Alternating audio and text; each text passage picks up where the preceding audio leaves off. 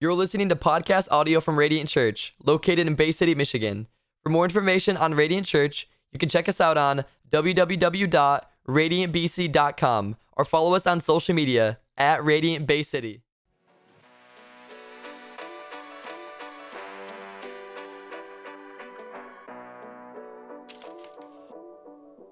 All right. Good morning, Radiant Church. So good to see all of you here on a somewhat rainy Sunday morning, I believe. So, not sure if Michigan can make up its mind, but hey, thanks for being here so much. I recognize that you could be anywhere, but you decided to worship with us, and that is such a big deal. Shout out to our online audience as well on Facebook and YouTube. If you're new with us, my name is Marco. I am the lead pastor here. And again, thank you for making Radiant a part of your weekend. Before we get into part three, final installment of our sermon series, I want to just celebrate a couple things uh, quickly with you. The first thing I want to celebrate is last weekend here at Radiant Church, over two over two Sunday services, we had or we broke the record for the amount of kids checked into our kids' classroom Check this, check this out, you guys. We had 92 kids here over two services. That is really, really, really awesome, amazing, amazing, amazing. Uh, I don't want to brag, and I'm not, I'm not trying to brag, but I am saying that is bigger than some churches here in Bay City, all right? So that is incredible. Um, and can I just say, this whole year, our attendance with kids has just been going up, up, and up. And so we are so blessed. Um, and we're grateful for all of these kids. We're not sure where we're going to put them all. We may have to have um, uh, classrooms out in the middle of the snow. So just make sure parents just bundle them up and we'll keep them as warm as we possibly can for the wintertime. But no, seriously, we're just grateful to God and um, really so um, excited for the opportunity to steward um, the good gifts that God has given us. And the second thing that I want to mention was already mentioned on the announcements but let me sort of re emphasize it is that this Christmas, we are having three, count them, three Christmas Eve services 1 p.m., 2.30, and 4 o'clock. So bring your friends, bring, bring your family, bring your enemies, bring in the cynics. It's going to be an incredible time, and these are one hour, right? One hour family services because that's about as much time as we can get in before the kids go bonkers, right? And so these are going to be um, just a family uh, friendly services. Now, last year, why are we doing three, Pastor Marco? Because last year we did two. Now, some of you remember that first service was so, I mean, we had over 300 people here. We literally had no aisles. People were singing on top of one another. I kid you not. And I love you guys, but I don't want anyone to sit on my lap it's just awkward, it's inappropriate, and I don't want to sit on your head either because that's just more inappropriateness, right?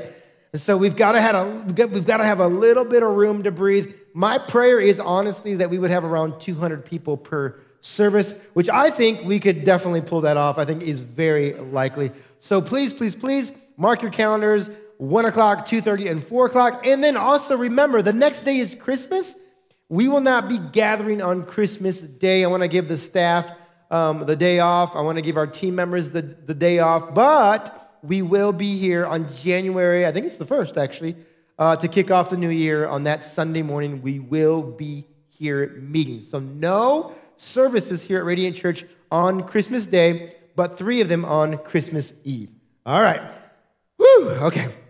Let's dive into part number three, our final installment before we move into sort of an Advent series next week. I want to um, bring this series to an end. The almighty dollar, the power of money, and how to handle it. This is a very important message series because we know, listen, money is one of the things that we think about, talk about um, every, or even use every single day for the most part. And Jesus in the Gospels, Matthew, Mark, Luke, and John, actually spends a lot of time talking about money and possessions. And we discover that money is really, really closely tied to the heart. In week number one, we talked about this question Can we trust God with our money? Can we trust God? Because so often we will trust God with you know, our career. We will trust God with our families. We will trust God with even the future.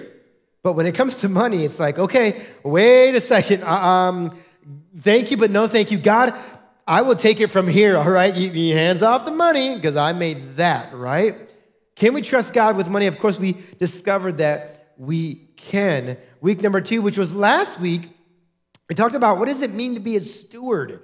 A steward of everything that God has given us. What does a steward mean?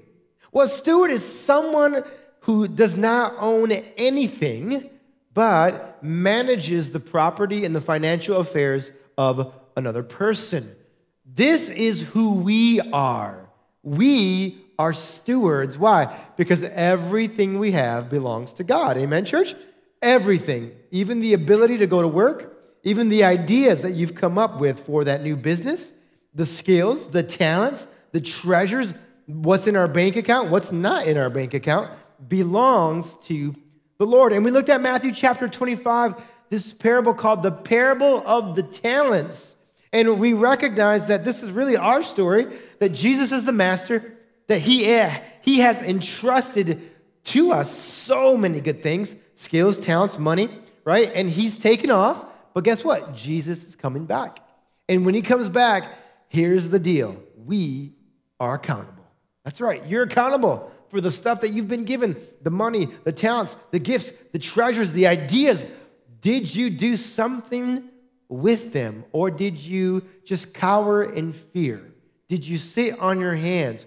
Were you lazy, right? Because we got a lot of lazy people. Were you lazy? And we've discovered, listen, that to be a good steward, it means putting to use what God has given us. Now, this morning, specifically, I have entitled this message, How to Honor God with Your, here it is, finances. With your finances. Now, we're going to talk about the tithe this morning as Victoria kind of alluded. And whenever you talk about money in the church, everyone gets a little tense. It becomes a little awkward. If we're not careful, the, the walls come up and we're like, eh. So tell me a little bit more about that Christmas series we're doing, Pastor Marco. I'm to I'll be here for that one next week. I think I'm to check out right now. I'm to make my grocery list right now on Kroger real quick while you're talking. I don't want to hear any of this. And listen, I, I want to just, right off the bat, I want you, I want to disarm you, hopefully, by saying this. This has nothing to do with the church getting something from you. This is not my heart. I hope you, after five years, I hope you understand that, and I hope you realize that. This has nothing to do with the church getting something from you or God getting something from you. Rather, I think this has everything to do with God getting something to you, okay? And doing something through you and in you. So I want to just put your minds at ease. This is not for us to get something from you, but I do want you to open up your hearts to receive what the Lord will say, excuse me, will say. This is my first big point or big idea, and it's this tithing or giving the Lord, listen, 10%, this is what this means a tenth or 10%. Tithing isn't as much about getting something from you as much as it is God giving something to you. Okay? We, of course, we will look at some of the well-known verses when it comes to tithing. But what I really want to do is I want to come at this under the topic of honor. How do we honor God? More specifically, how do we honor God with our money? Because if we're really going to honor God with our money, then that requires more than just, you know, good intentions. It requires action. And so we're going to begin in Malachi this morning, and I'm actually going to begin in chapter 1 just to prove my point that I'm not this is not all about getting something from you. This is about honor. How do we honor the Lord? And so in Malachi chapter 1, we're going to begin in verses 6 through 8, and then we're going to pray together, and then we'll dive right in. Malachi, I think this is right before the Gospel of Matthew, if I'm correct. You can go there, but we'll have the verses on the screen as well. I'll give you some context in just a few moments, but let's read, the, read these verses out first. A son honors his father. This is the Lord speaking through his prophet Malachi. And a slave his master. If I'm a father, this is again God speaking, where is the honor due me? The key word being there, honor.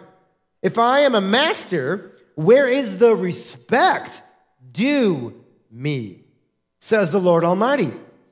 It is your priests who show contempt in my name. But you ask, How have we shown contempt for your name? The Lord responds, By offering defiled food on my altar. Remember, this is in the Old Testament. It was a sacrificial system in the way that the Jews worshiped God. But you ask, How have we defiled you? By saying that the Lord's table is contemptible. When you offer blind animals for sacrifice, is that not wrong? When you sacrifice lame or diseased animals, is that not wrong? Try offering that to your governor. In other words, God is like, why don't you, why don't you try that on your boss? Just give him the scraps, give him the least important part of your day. See if that will work. Yeah, it's not going to work. Would he be pleased with you? Would he accept you? Says the Lord Almighty. Okay, we've got a challenging word from God this morning as we begin in Malachi chapter 1. Don't worry, I will explain everything along the way and make this relevant for your life because it is incredibly relevant. Let's pray together first and then we'll dive right in. Lord in heaven, um, we love you and we worship you and that song, All Hail King Jesus, man, that just gets me every time. Lord, um, we just, before we go further in, we acknowledge that you deserve all the honor, the glory, the power, the praise. It all goes to you. All hail the King of all creation, Jesus Christ, the way, the truth, and the life. And so, God, before we go into the word, we just, gosh, we just come to you with our hearts surrendered, our hearts postured in worship. Lord, would you go before us today and would you unlock deaf ears? Would you soften the hearts that have been hardened because of life? Would you open blind eyes to see the goodness of God? Lord, some of us in here, we don't believe, we don't, we're cynical, we don't accept you, we don't want you. A, a crowd this size, there's always a few. Every single Sunday, there's a few. So, God, would you move by the power of your Holy Spirit? Would you draw men and women to you? Even right now in our kids' classrooms, would you draw these children to you whom you love so much, God? Draw them to you, open their eyes so that might, they might see the beauty and um, the glory of Jesus in heaven. We submit everything to you, God, and we say, Speak. Your servants are listening. Come with power this morning, Holy Spirit. We invite you here. We know that you're already here, but we invite you to do more. Bless our families. Keep us in the palm of your hands, we pray, God, this holiday season. In Jesus' name, amen. Amen, amen, amen. All right, let me give you some context here. Malachi, as we begin with Malachi, some of you are like, I've never heard of this dude. Who is he? When you think of Malachi, it's not the most popular book of the Bible, right? It's like when someone asks you, hey, um, I'm thinking about reading the Bible for the first time. What should I go to? Malachi. Nobody says Malachi, right? It's like John, right? The Psalms. Hey, why don't you read Pro- proverb a day? We'll keep the devil away, or whatever. We say, you know, cliche things like that. Hey, start in Genesis. Look at the origins of mankind.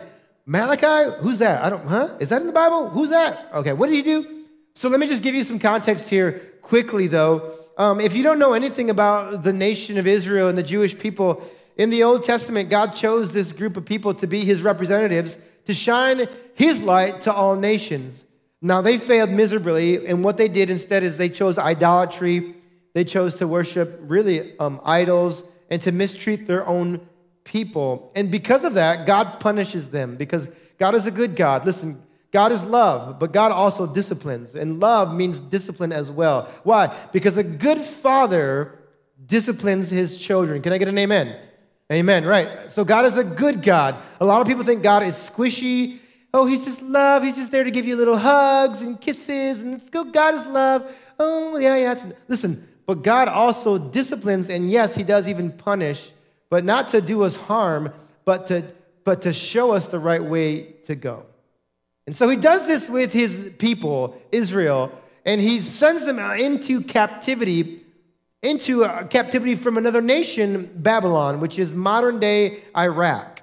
And so they're literally deported from their hometown or their region, little slice in the Middle East, and they're deported um, out east to the nation of Iraq, and they're under the king of Babylon. Well, in Malachi, this takes place about a hundred years after the Persian king Cyrus issues a decree that the Jews are able to go back home and rebuild their temple. About a hundred years after this, 538 BC, I believe that is the timeline here. And Malachi is God's prophet, and he is God's representative, and his job is to preach to the people. And Malachi faces some pretty daunting challenges here because he faces a nation who is indifferent to the things of God. You know what I mean? Like they just like they're flippant, they don't really care, they don't they don't care. And the idea is is that Malachi wants to stir their hearts up so that they would be removed from apathy and be moved rather towards a renewal or a commitment to the Lord, a renewed commitment to God. And so Malachi has his hands, you know, full. He's got a busy job. This is a hard task. And so Malachi, uh, through the power of God, God speaks to him, and, and, and the Lord says this Israel, Judah, Judah, Israel to the north, Judah to the south, because they had been divided. God says, Israel, you're no longer honoring me. And they're like, well, what are you talking about, God? Yeah, yeah, we do. We, we bring the animals. He's like, here's how I can tell. Whenever you approach me in the sacrificial system, you bring your worst. You're bringing the sick animals, defiled animals, diseased animals. You're not bringing your second best. You're not even bringing your third best. You're bringing me the worst of what you have to offer. You're essentially giving me your scraps, your leftovers, the junk no one wants. You're not honoring anymore, honoring me anymore. And this is this is really a show of dishonor to the Lord. You know, we live in an age or a culture where dishonor is prevalent, right, church? Dishonor is all around us. Look at history. Think about, think about history. We're dismantling everything right now in history, but we're, we're no longer honoring those who came before us. And if we dismantle anything else, we're not going to be left with anything. We're having a difficult time just to honor those who have come before us who have done good, right? We, we're lacking honor.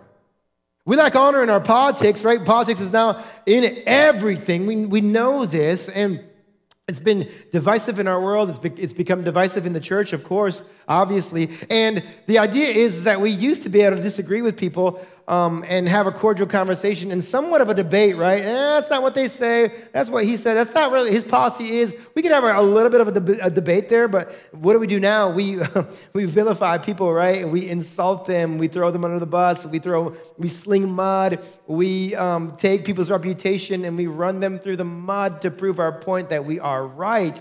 We've lost all kinds of honor, even in public discourse, in politics. We've lost honor when it comes in the workplaces. We, we, we're not honoring coworkers anymore. What are we doing? We're um, making fun of them. We're jeering. We're mocking. We are throwing them under the bus so we can all get a good laugh instead of saying, hey, job well done. Now, that doesn't exist everywhere, but in a lot of workplaces, I hear you tell me, man, my place is a toxic culture. People are mean to one another. People are not honoring. I hear that from several of you, so I know this is out there. This happens in many of our workplaces. We've lost honor, right? And what we learn from in the Bible is that we learn how we're supposed to honor. And I want you to notice from this first section of scripture that God is saying, listen, He's describing honor like this to us You are no longer, I am no longer a priority to you.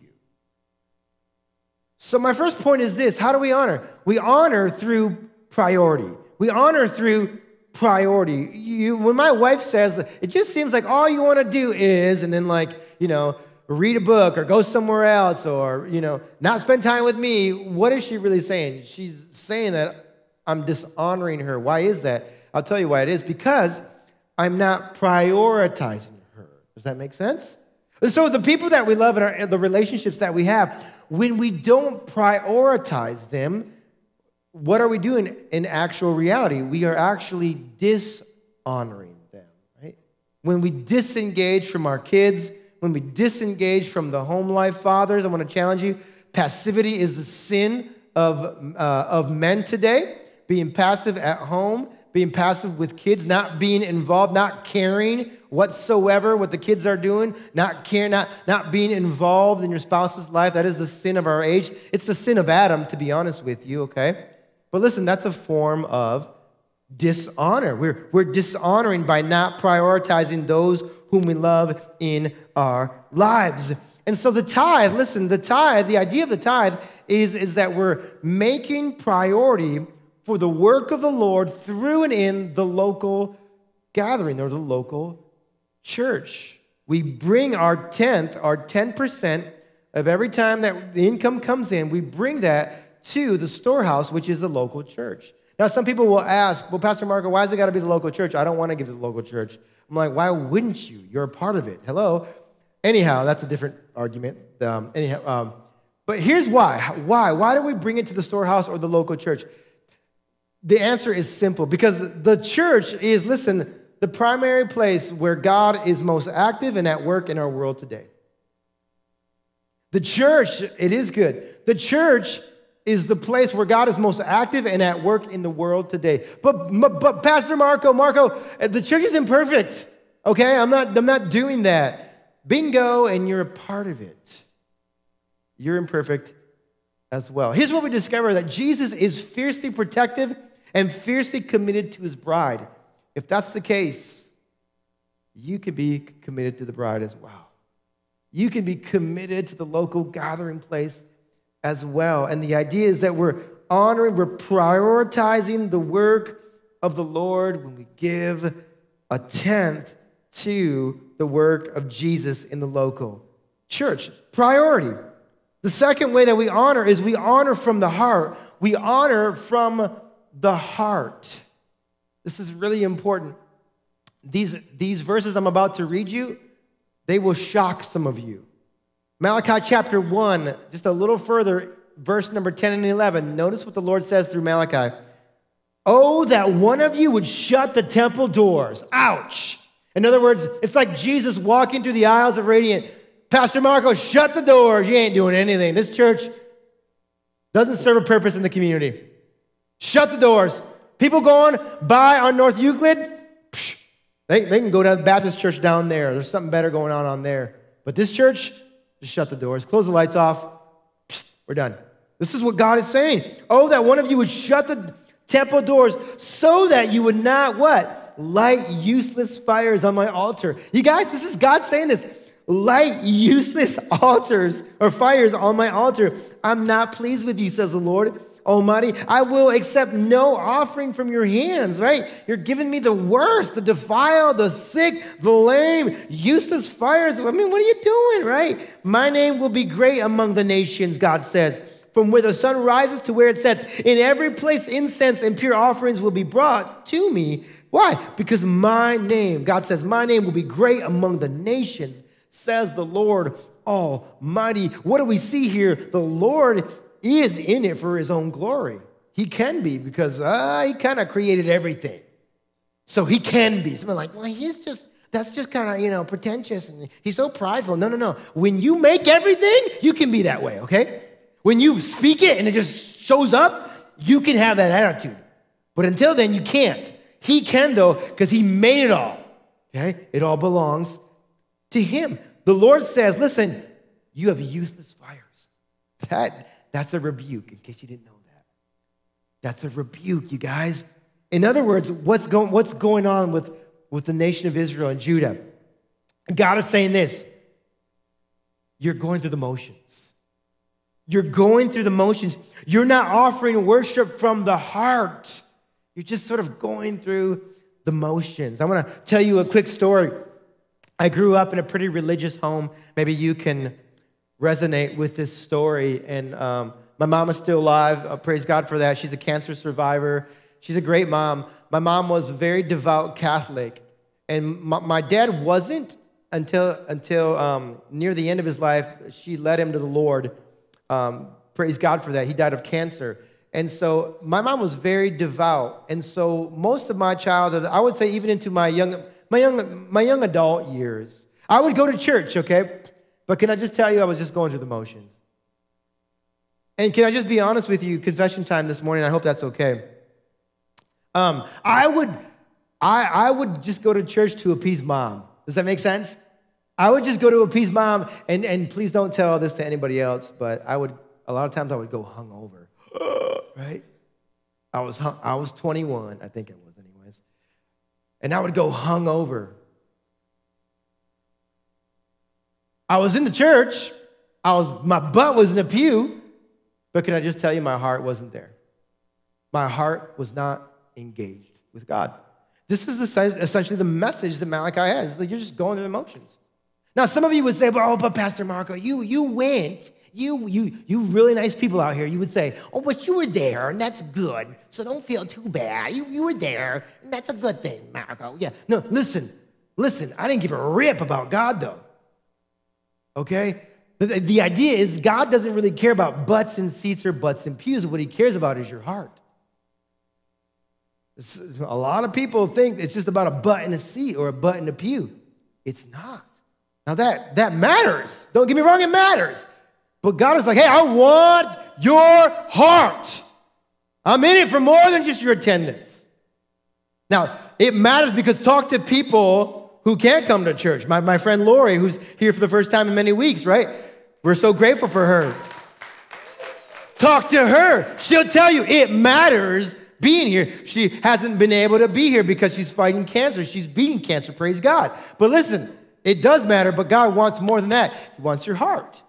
He wants your heart. And this is the idea that God is trying to get across this morning. There's um, a story, there's uh, in the New Testament, God deals often with, there's conflict with a group of people named the Pharisees. And the Pharisees are the religious rulers of that day. And the Pharisees, here's the thing about the Pharisees is they had external obedience. What does that mean? That means they had obedience from the outside. Like on the outside things looked good for these guys, right? They knew how to follow rules. They were so good at it. Check it out, church, that they made up rules to follow the rules.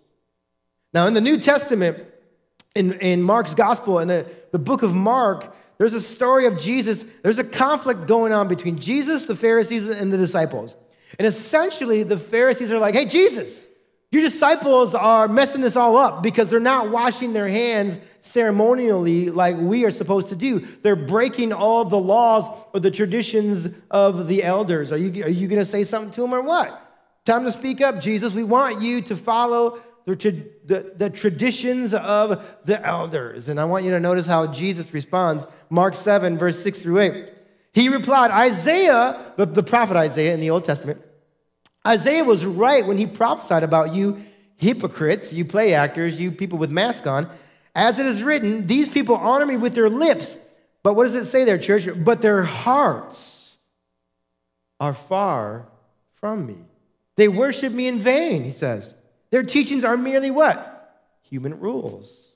You have let go of the commands of God and are holding on to what? human traditions. There's a lot of people in our city, and I love our city, but there's also some bad things going on in our city. There's a lot of religiosity in our city. What that means is this people offering lip service to God and going through the motions, but no heart connection to the Savior. We have a lot of that. A lot of lip service, a lot of going through the motions, but not making a lick of difference in a person's life. It's not changing them whatsoever. That is not a good thing, right? If the gospel doesn't change you, listen, and transform your life, my question to you would be Have you really received the Lord Jesus Christ? Right? We should ask that question. Some of you are like, That seems strict. I don't want you, friends, I don't want you in hell, okay?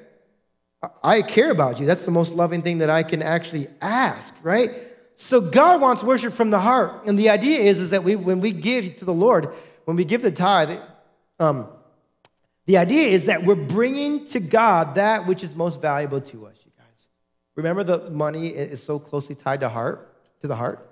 So when we bring the tenth or the ten percent to the Lord, when we bring that,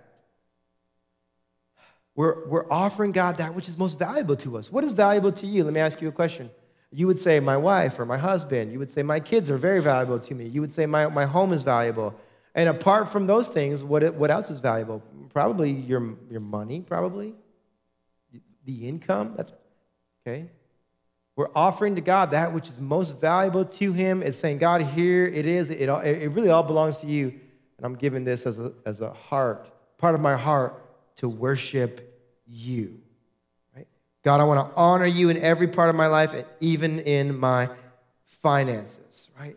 And so we honor God from the heart. And finally, number three, we honor God with our actions. We honor God with our actions. Uh, we'll, we'll, this will be Malachi chapter 3 now, and we'll move into this uh, section where we deal with the tithe. We, we deal with the nation specifically here.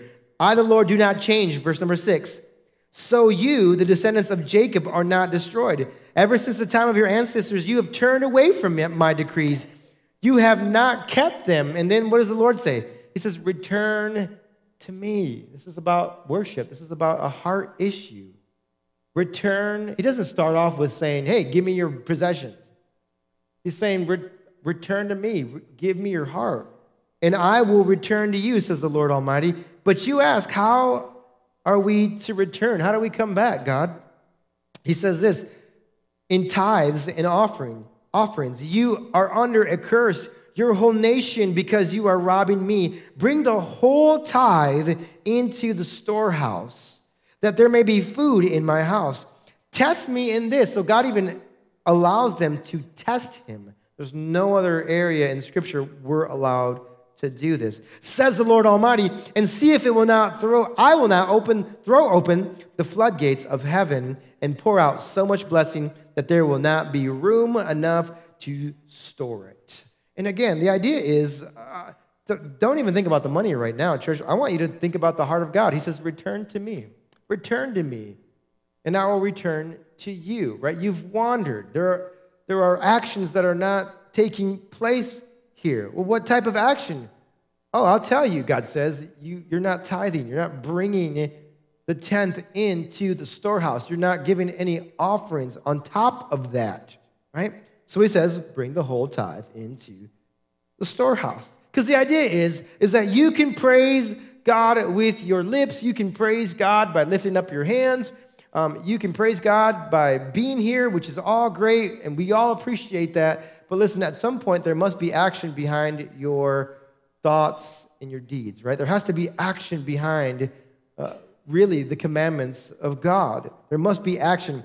Uh, 1 John 2, 3, and 5 says this We know that we have come to know him. Here it is. If we keep his commands, right? If we keep his commands, there's a there's obedience in this. Whoever says, I know him, but does not do what he commands is what? He's a liar.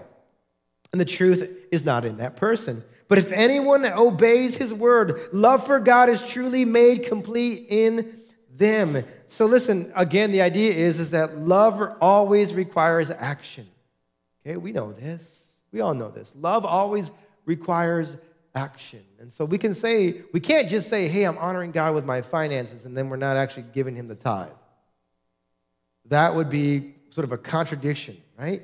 I'm honoring God with my finances. Well, actually, you're not giving though. You're not, you're not bringing the full tithe into the storehouse because love always requires action, right? It requires action. I want to take a, a few more moments here, here in my message, and I want to just go, I want to tackle just a few of the objections when it comes to the tithe and uh, for the next few minutes because there is some debate and there is some talk. People will ask this question some people will claim that um, tithing is really a part of the law, so we don't we don't preach that here, and and uh, therefore it's no longer in effect. Some people will say that's part of the Old Testament, as if all the Old Testament needs to just be thrown out. I guess then, uh, if that's the case, right? And so there are objections to um, the tithing as being a part of the law. Pastor Marco, we live under grace right now. We don't need to tithe. Uh, but I want to just show you quickly, in reality, the tithe is a principle that's woven throughout the entirety of Scripture. And I want to just start with Genesis chapter 14. In Genesis chapter 14, this is before the law, and I'll explain, don't worry. Genesis chapter 14, Abraham, or Abram at that time, goes to rescue Lot, who is in Sodom. And he takes with him, in Genesis chapter 14, you can read it yourself, 318 men, trained men, the Bible tells us. He goes off to war and he rescues his nephew Lot, and he brings back with him all these spoils with him. And when he comes and returns home, who does he meet with?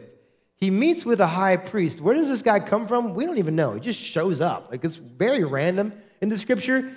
And his name is who? Melchizedek. Who is Melchizedek? Well, he is the king of Salem, short for what? The king of Jerusalem. The king of Jerusalem.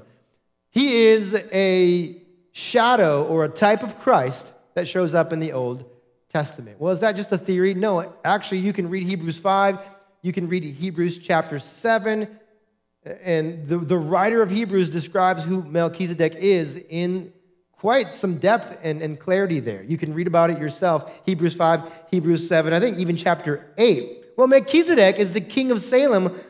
Hebrews calls him the king of righteousness. This is what? This is like Jesus essentially shows up. In fact, he shows up with bread and wine. It's like communion time.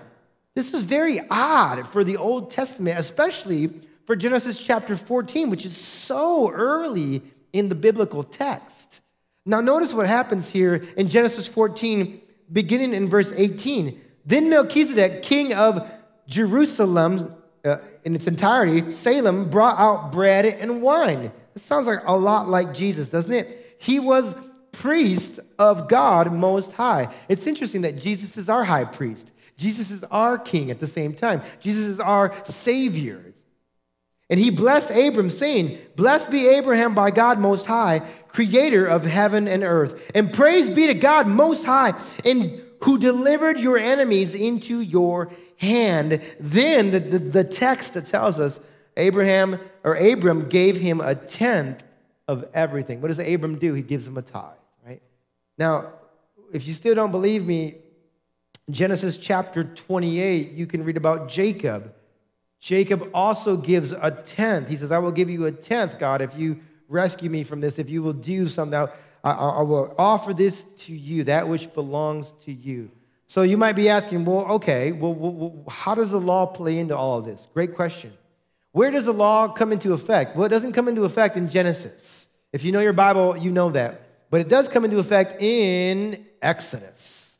That's right, Exodus. This is much a time further down the road. In Exodus, where? Exodus chapter 19, chapter 20. Here's what happens in Exodus 20 God tells Moses, I'm going to meet with my people, but you better keep them down on that mountain or I will destroy them.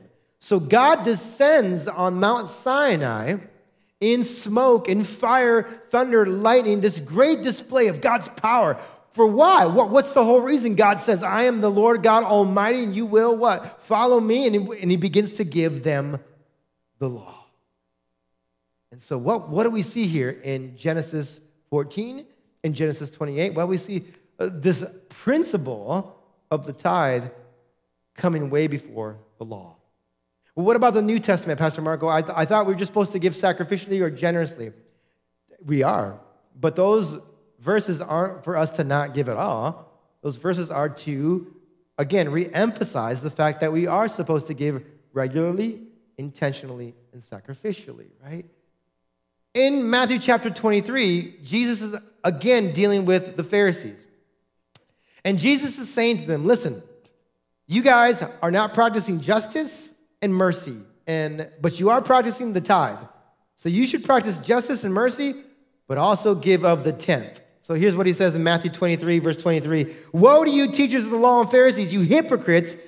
You, he says, you give a tenth of your spices. There it is, a tenth of your spices, your mint, dill, and cumin, but you have neglected the weightier, uh, neglected the more important matters of the law. Literally, the weightier matters of the law, because that's what, what that's what the, the rabbis, um, Pharisees would actually have these debates on what is the weight, weightier you know, issues of the law. So Jesus is actually saying, you, you neglect the more important matters of the law, justice, mercy, and faithfulness. And then Jesus says this you should have practiced the latter, justice and mercy and faithfulness, without neglecting the former, which is the tithe.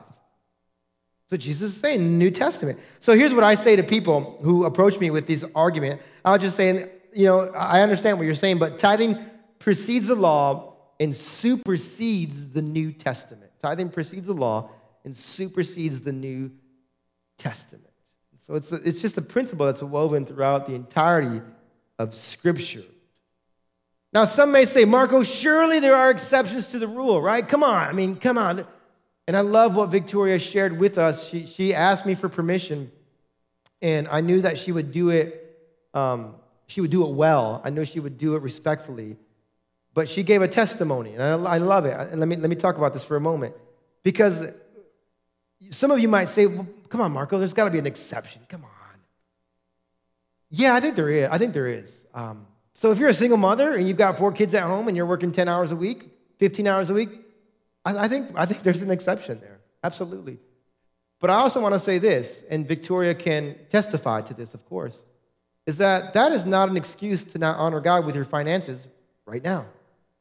That's not an excuse for you to dishonor Him. Those verses are not an excuse, right? That, that idea, rather, I should say, is not an excuse for you to not honor the Lord with your finances. In other words, let me just say this to you. Maybe you're here and you're like, well, you know, I'm only part time and I've got three kids at home and, you know, da da da da. Okay, okay, okay. All right, maybe we can perhaps make an exception. Okay, but I start right now with wherever you're at. Start right now. In fact, Victoria actually just basically debunked that. She came up on stage and she said, you know what? In my situation, working 18 hours a week, single mom of two, I gave a tenth to the Lord and he always provided. She testified. She basically removed that excuse from any of us. I think it's powerful testimony. And I've known Victoria for many years, and I can testify to that. Yes, the Lord has met her need greatly. And can I just tell you, over and over and over again? I've seen it with my own two eyes, right? And so, yes, there can be ex- exceptions, but I would say this to you don't wait until you think you, you need to have everything put together financially. In fact, families have come to me and said, Pastor Marco, we're in a mountain of debt and we want to tithe, but we can't do it yet. So we're, we're working our way there. We're, we're at 5%. And I was like, that's amazing. Praise God for that. And I love that because why? Because they're on a plan, they're intentional about their worship. They're just not flippant with how they use their money. They're trying to get out of debt. They're following the Dave Ramsey thing, you know what I'm saying? And they're like, we, we want to give the Lord what, what he deserves. And I love that idea. I love the heart, heart's posture behind that. Because at the end of the day, church, I want to just say this. It should be about your heart's posture towards the Lord. We can argue semantics all day. And know, there's a few of you who want to argue. Well, I want to argue that verse. Let's argue that verse. This doesn't make a couple of you, but at the end of the day, you know what it's about? It's about your heart. Until your heart gets transformed, you'll never be able to experience the blessing of that which is the tithe. Until your heart is transformed, right? And you will never experience a heart transformation until what? Until you take a step of faith, though. Until you take, and all the people who are tithing, listen, say amen to that. They know this, they've experienced this. Now, um, I want to say one more thing here. Uh, well, a couple more things. And the idea is this I want to be very clear tithing is not generosity. Tithing is not generosity. In other words, listen, generosity is a whole other subject in the New Testament. And yes, we, we're going to talk about that. We should talk about that. But tithing is not generosity. I'm, I want to be very clear. Tithing is honoring the Lord. Generosity actually begins after the tithe. That's, yeah, people are saying right because they've lived this and they know this and their lives are blessed. You know what the coolest thing about me being a pastor is I know so many families, and I know I've known so many families for years and years and years. And I know these guys, I know these certain people, I can't say names because that would not be appropriate, but I know people, families, specifically couples, married uh, husbands and wives who've been tithing for years and they are, they're so like, they're not millionaires, but they're so blessed. I see how the Lord works in and through every part of their lives. It's just amazing. And guess what? They're generous on top of that. They, they give to the, the orphanage, they give to uh, other causes. Man, it's, it's, it's amazing. I've seen the blessings of the Lord. But I want to be clear tithing is not generosity. Uh, the generosity begins after the tithe. Let me be very clear with that this morning. So this morning we're going to wrap up things here. It's 12:30. I got a few more minutes. But as we close, listen, I hope you've heard my heart. My heart is not to get something from you, and that's not even God's heart, okay? God's heart is to get something to you. You, you need to see that clearly today, church. As we close, I want to invite you to honor the Lord in your priority, the first and the best. Give it to Him. I want you to honor the Lord from your heart, and I want you to honor the Lord in the action of giving. I want, to, I want you to honor the Lord in the action of giving. And listen, over the years of being a pastor, you know, I've heard every story. I've heard some ob- objections, and I've also heard excuses. I don't diminish those at all. I'm not trying to rag on those. But I want to be honest. You know what I've heard more than anything? Testimonies. Testimonies. People will come up to me, Pastor Marco, I, I started giving the tithe three weeks ago, four weeks ago. You'll never believe this. I'm like, try me. You'll never believe. I got a pay raise at work the next week. Pastor Marco, I'm giving more than I ever have, and it's like I have the same amount. I'm like, yeah, that's how it works, actually. You, are not giving to get. This is not a lottery. This is not a, a get rich quick scheme. It's none of that stuff. It's about honoring the Lord with your finances. And so over the years, listen, I've heard lots of excuses, but, but more than anything, I've heard incredible testimonies. I want you to test God on this. If you're here this morning, listen, if you're a married couple, let me challenge you. If you're a married couple and you're not tithing, husbands, I, wanna, I, want, I want to challenge you specifically, husbands, because God has called you to be the spiritual head in the family. Okay? I want to challenge you to go home, figure out what the, what the income is, and figure out how you can begin to honor the Lord with the tenth or 10% to God through the local church. And when you begin to obey Him, when you begin, listen, to trust Him at this, to test Him at this, and to put Him first, to honor the Lord in your finances, He will honor you. You will be blessed. No, you're not going to be a millionaire. It's not like that. But you will be blessed. You can talk about it all day, but until you take action, you'll never experience the blessing of that which is the tithe. Will you honor the Lord? Some of you this week, will you honor him in the tithe? Let's pray together. Father, we love you. We thank you so much for this message. Messages about money can be difficult, but God, I thank you for this church. It's not hard for me to talk about this in my church, in Radiant Church, because this is a, a generous group of people, of people who are longing to be obedient to you. But Lord, would you soften hearts this morning? Tear down the walls of excuses, tear down the walls of the past. I know there have been some churches in the past who have um, taken money and, and misused it and misappropriated it. But God, there's so many good churches, though. They're trying to build the kingdom, trying to make a difference in their city, Lord. Would you soften hearts?